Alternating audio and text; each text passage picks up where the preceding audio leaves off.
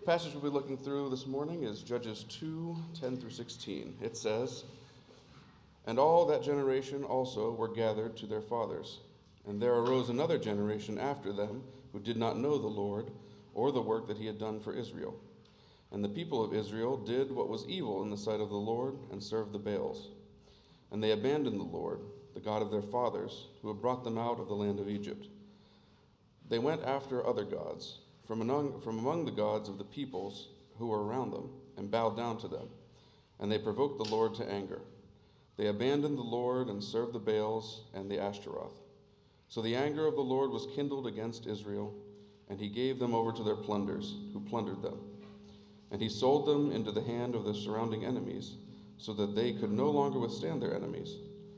Whenever they marched out, the hand of the Lord was against them for harm, as the Lord had warned, and as the Lord had sworn to them. And they were terrible, in terrible distress. Then the Lord raised up judges who saved them out of the hand of those who plundered them. May God bless the reading of his word.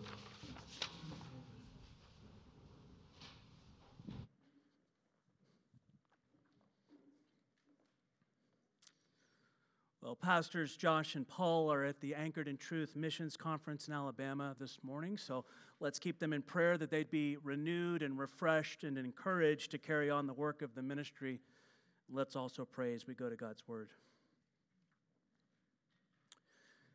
Lord, your Word reminds us what profit is an idol when its maker has shaped it, a metal image, a teacher of lies for its maker trusts in his own creation when he makes speechless idols.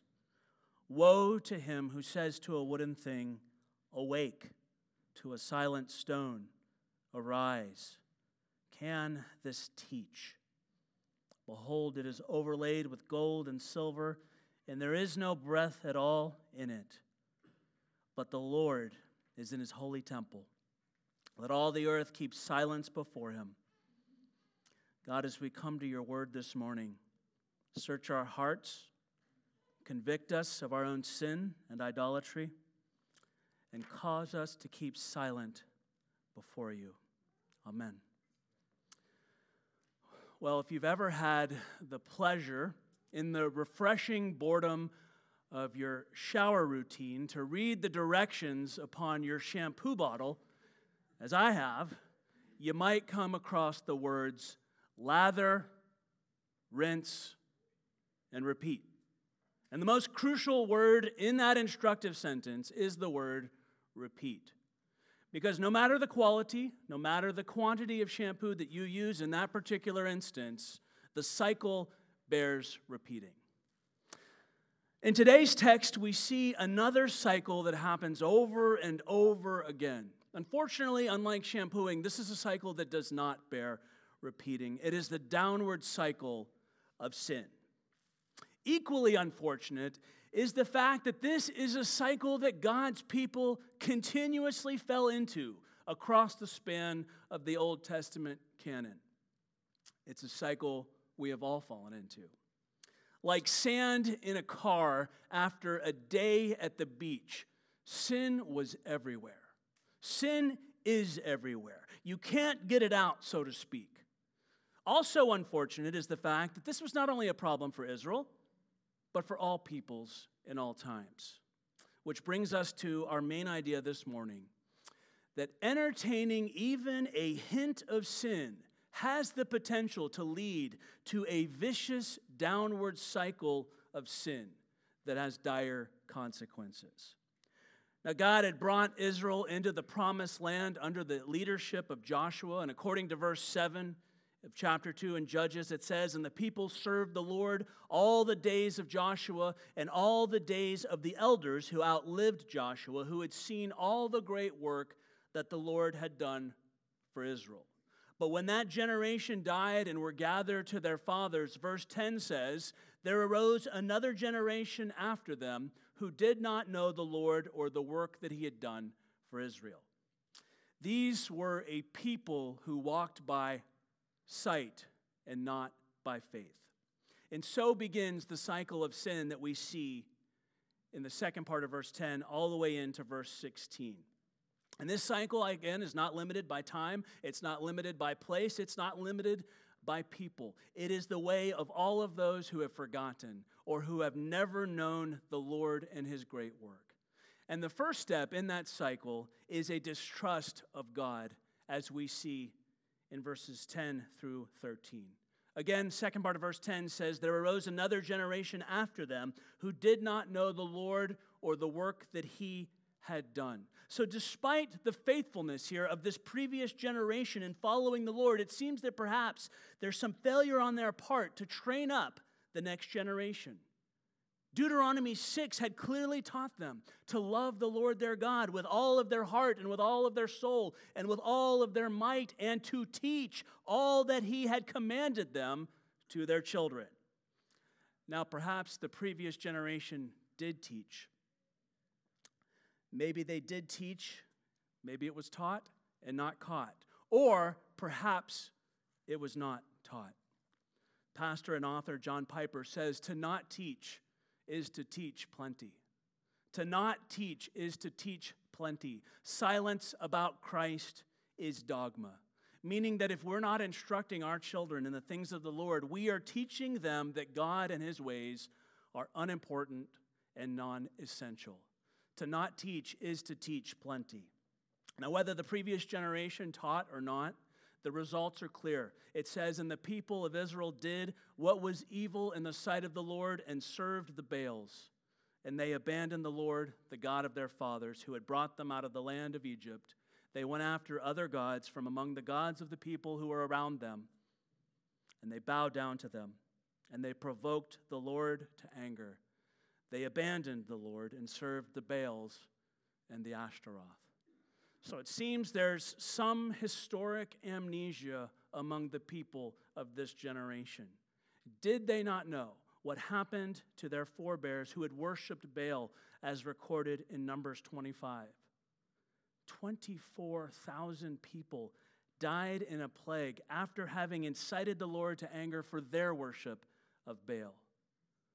But this current generation's disobedience did not begin with the worship of false gods. Their disobedience began with their failure to purge the wicked people from the land and break down their altars, which we see earlier in the chapter. Now, Baal in Hebrew means Lord or husband. Later in the book of Hosea, even elsewhere in the Old Testament, God compares his relationship with his people to a marriage relationship. But Israel had exchanged one husband They'd exchanged one Lord for another. Baal was the storm god, the one who had supposedly brought rain to the land of Canaan. He was represented by an upright stone or just a lifeless rock. Ashtaroth was the goddess of love and war. She was Baal's spouse. She was represented as a carved female figure.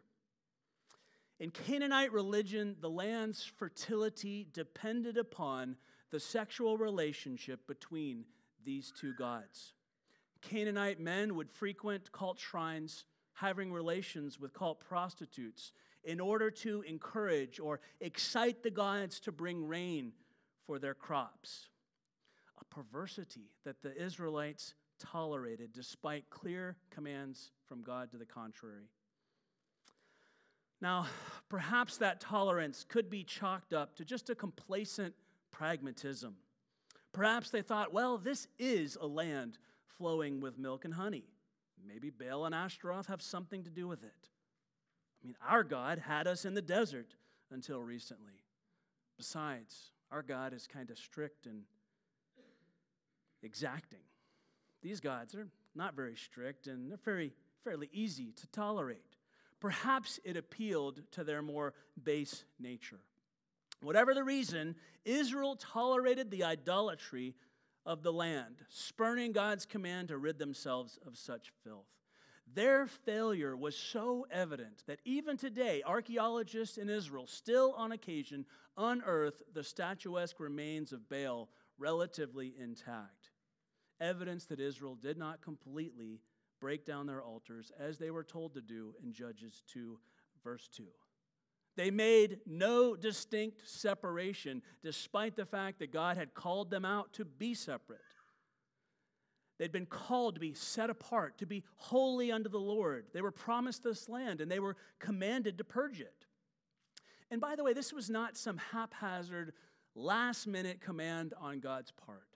All the way back in Genesis 15, 16, God had promised Abraham this land, not for him, he said, but for his offspring. And God also had something to say regarding the wickedness of the people of that land. Regarding Abraham's offspring, God said, It says, And they shall come back here in the fourth generation, for the iniquity of the Amorites is not yet complete. Do you know what that means? It means that God was giving the people of the land of Canaan time before he judged their sin. They were getting progressively worse in the deepening of their depravity. But in his long suffering, God gave them over 400 years before pouring out his wrath upon their sin, using Israel as the is, instrument of his judgment. But instead of being that instrument of God's judgment, Israel allowed Canaan to influence them. They became Canaanized, so to speak. They exchanged the glory of the living God for lifeless rocks. They worshiped the creature rather than the creator, as Romans 1 would later go on to say. And let me just say that whenever we exchange the glory of God for created things, we reveal where our trust lies. It's in the seen rather than in the unseen, in our own understanding rather than in God's wisdom. We become sensuous creatures who elevate other creaturely things to divine status. And when we do, we provoke the Lord to anger, as any faithful spouse would be angered by the unfaithfulness of their beloved. One commentator has this to say He says, God's people in our day have no revealed mandate to swing the actual sword of God's justice at contemporary pagans. But, he says, the principle remains we must remain and we must retain a distinct separation from our culture while mounting an active opposition to it, else we will blend with it. If we assume, he says, that Baal has a corner on farming and sex, then we have already given the crown rights of Jesus to Antichrist. End quote. We, in essence, distrust God when we trust ourselves to Antichrist to the, to the world, which leads to the second step in the cycle of sin, which is domination by persons or things other than God, as we see in verse 14. It says in verse 14 So the anger of the Lord was kindled against Israel, and he gave them over to plunderers who plundered them. And he sold them into the hand of their surrounding enemies so that they could no longer withstand their enemies when we do not submit to God's dominion, his sovereign authority over our lives, we will be dominated by persons or things unworthy of such authority, as we see with Israel here. And God is just in his judgment. He gave them exactly what they asked for.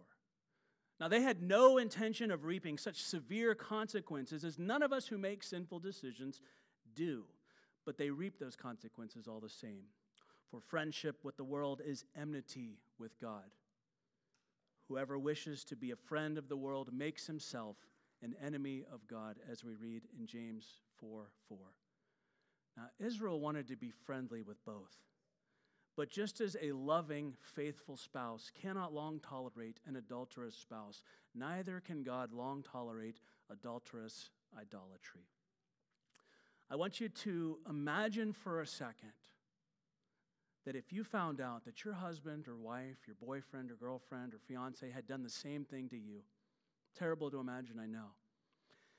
You'd been a relatively faithful, devoted spouse. Sure, you're not perfect as God is, but attentive and you were tender towards him or her. And this is how he or she repays you.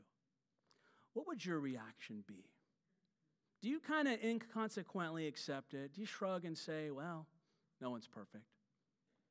If that were your only reaction, others would probably think that you didn't love your loved one all that much.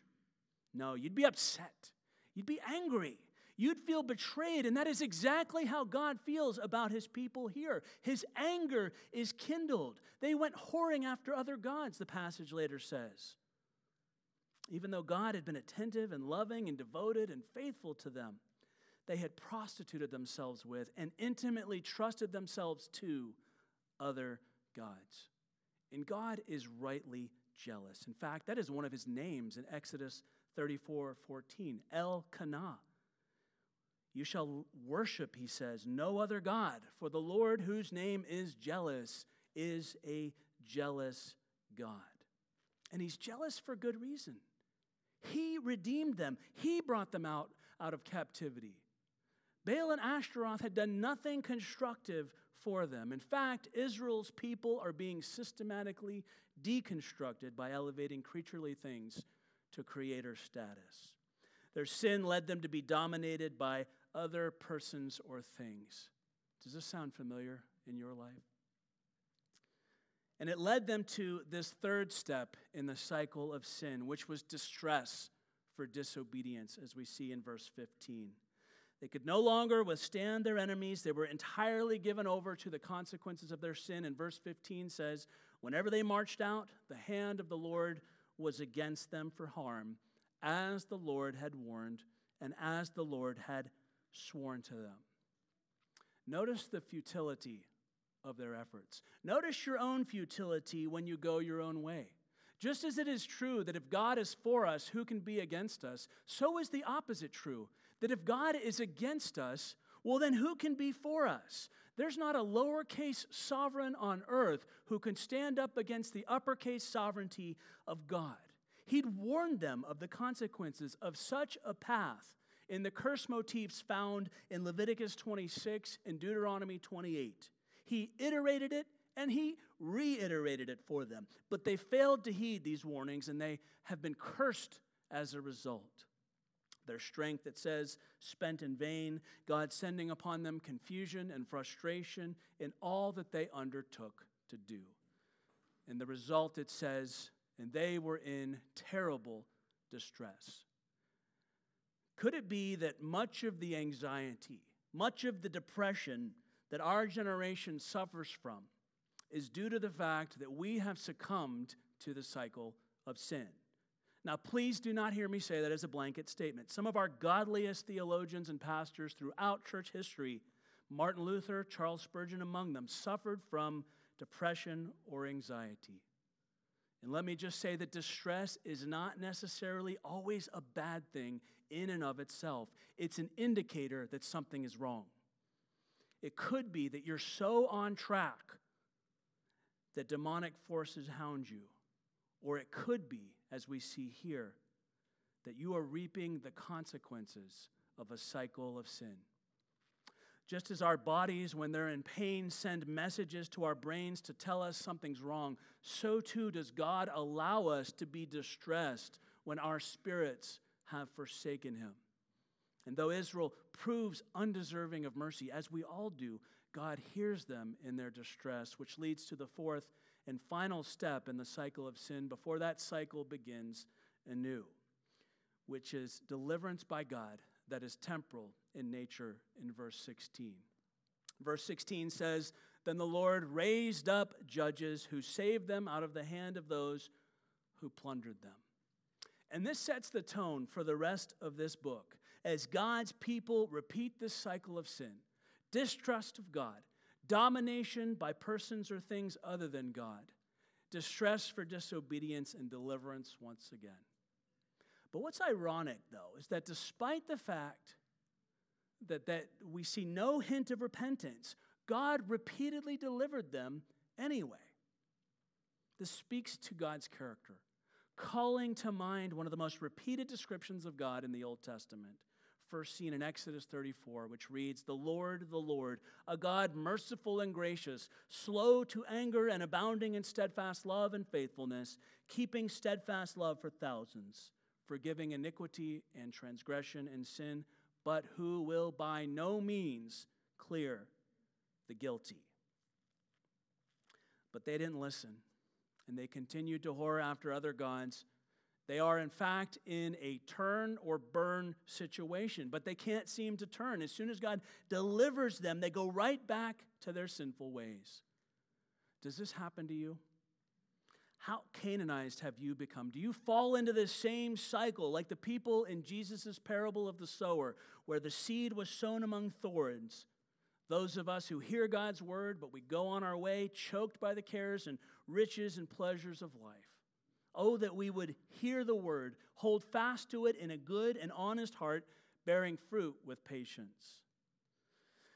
These temporal deliverances throughout the cycle of sin and judges and throughout the Old Testament as a whole beg for an eternal deliverance once and for all.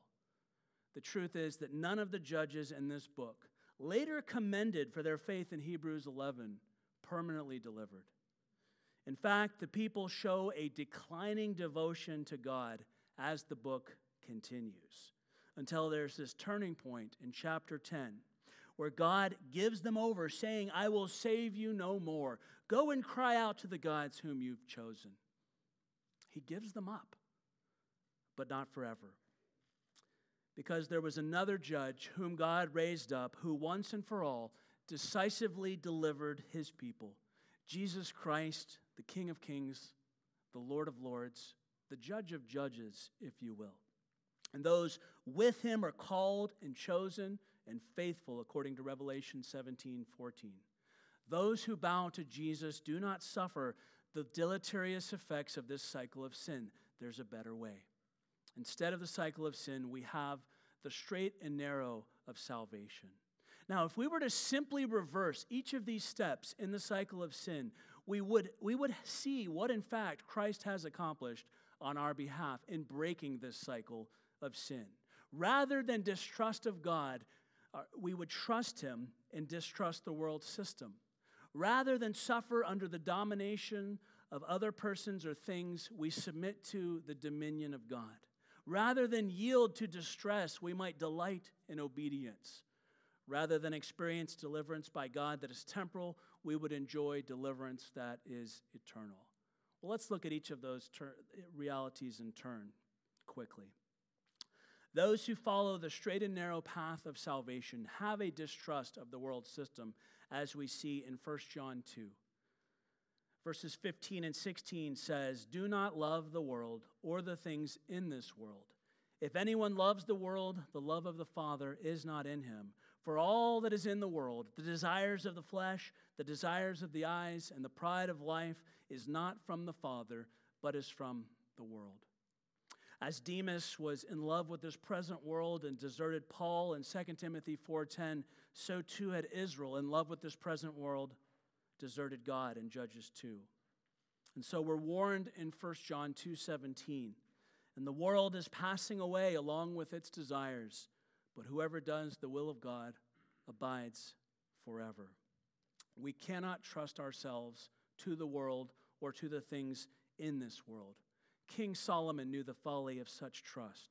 In Ecclesiastes 2, he'd looked for meaning in everything under the sun from wine, women, worldly wisdom, and work only to come to the conclusion that all is vanity and a striving after the wind. In the end, the only meaning that he could find came at the end of the book in chapter 12, where he found to fear God and keep his commandments. Do not entrust yourself to the world, but to the God who made the world and all that's in it. So, those who follow the straight and narrow path of salvation also submit to the dominion of God, as we see in Romans 6, verses 16 through 18, which reads Do you not know that if you present yourselves to anyone as obedient slaves, you are slaves to the one whom you obey, either of sin, which leads to death, or of obedience, which leads to righteousness? But thanks be to God that you who were once slaves of sin have become obedient from the heart to the standard of teaching to which you were committed. And having been set free from sin, have become slaves of righteousness. And it's as simple as that. Slavery to sin leads to death, slavery to God leads to righteousness. Peace and right standing. That's what God offers you. He offers you something the world could never offer you Had Israel submitted to the dominion of God, they would have known, they would have experienced God's favor. Rather than be plundered by the Canaanites, they would have plundered them as they did the Egyptians when God brought them out of captivity. Those who follow the straight and narrow path of salvation, thirdly, delight in obedience, as we see in Psalm 112, verses 1 through 3, which reads Praise the Lord. Blessed is the man who fears the Lord, who greatly delights in his commandments. His offspring will be mighty in the land. The generation of the upright will be blessed. Wealth and riches are in his house, and his righteousness endures forever. Look what Israel gave up for the fleeting pleasures of sin. Rather than delight in his commandments, they distressed over his judgment. Rather than, than being mighty in the land, they were plundered in the land. Rather than living uprightly, they lathered themselves in the filth of their sin to cry out for rinsing, only to repeat the error of their ways. Rather than experience the wealth and riches of God's house, where God's righteousness endured forever, they experienced the poverty of their situation, where this vicious cycle continued for an ungodly amount of time. Oh, that we would but praise the Lord and delight in his word and be spared the agony of all of this. Finally, those who follow the straight and narrow path of salvation also experience a deliverance by God that is eternal in nature as we see in Hebrews 7:25. Consequently, he says, meaning that because Jesus is a priest forever, because he made an everlasting sacrifice, unlike the temporal sacrifices of the priests in the Old Testament and God's people, the temporal deliverances that God's people experienced in Judges and throughout the Old Testament before they fell back into this cycle of sin. Consequently, Jesus, it says, is able to save to the uttermost those who draw near to God through him, since he always lives to make intercession for his people. There will not be this continuous cycle of disbelief, domination by the world, distress, and temporal deliverance. There will be eternal deliverance when we come to Christ, a saving to the uttermost, it says. Now, Baal and Ashtaroth never had much life to begin with. Your idols don't either. They will end up in scrap heaps, garbage piles, thrift stores, and graveyards. If the idols that Israel worshiped had any life at all, it was, according to Deuteronomy 32:17, demonic life at best. But it says here that Jesus always lives to make intercession for them. The truth is that outside of Christ's intercession on our behalf, we will never be free from this cycle of sin, a cycle that continues down the road that leads to destruction. It will go on and on, promising but never delivering. It does offer fleeting pleasures, but it leaves our heart, our hearts empty, anxious, and distressed. Jesus offers a better way on the straight and narrow path that leads to life eternal. Now, this better way came at a great cost. The very life of the Son of God was required to purchase it. He died so that we would not have to. But thanks be to God that Jesus lives again. He conquered death, He conquered the grave and the cycle of sin, being resurrected to new life, ascended to the Father in heaven, and he will one day return again to gather his people unto himself. Until that day, Jesus always lives to make intercession for his people.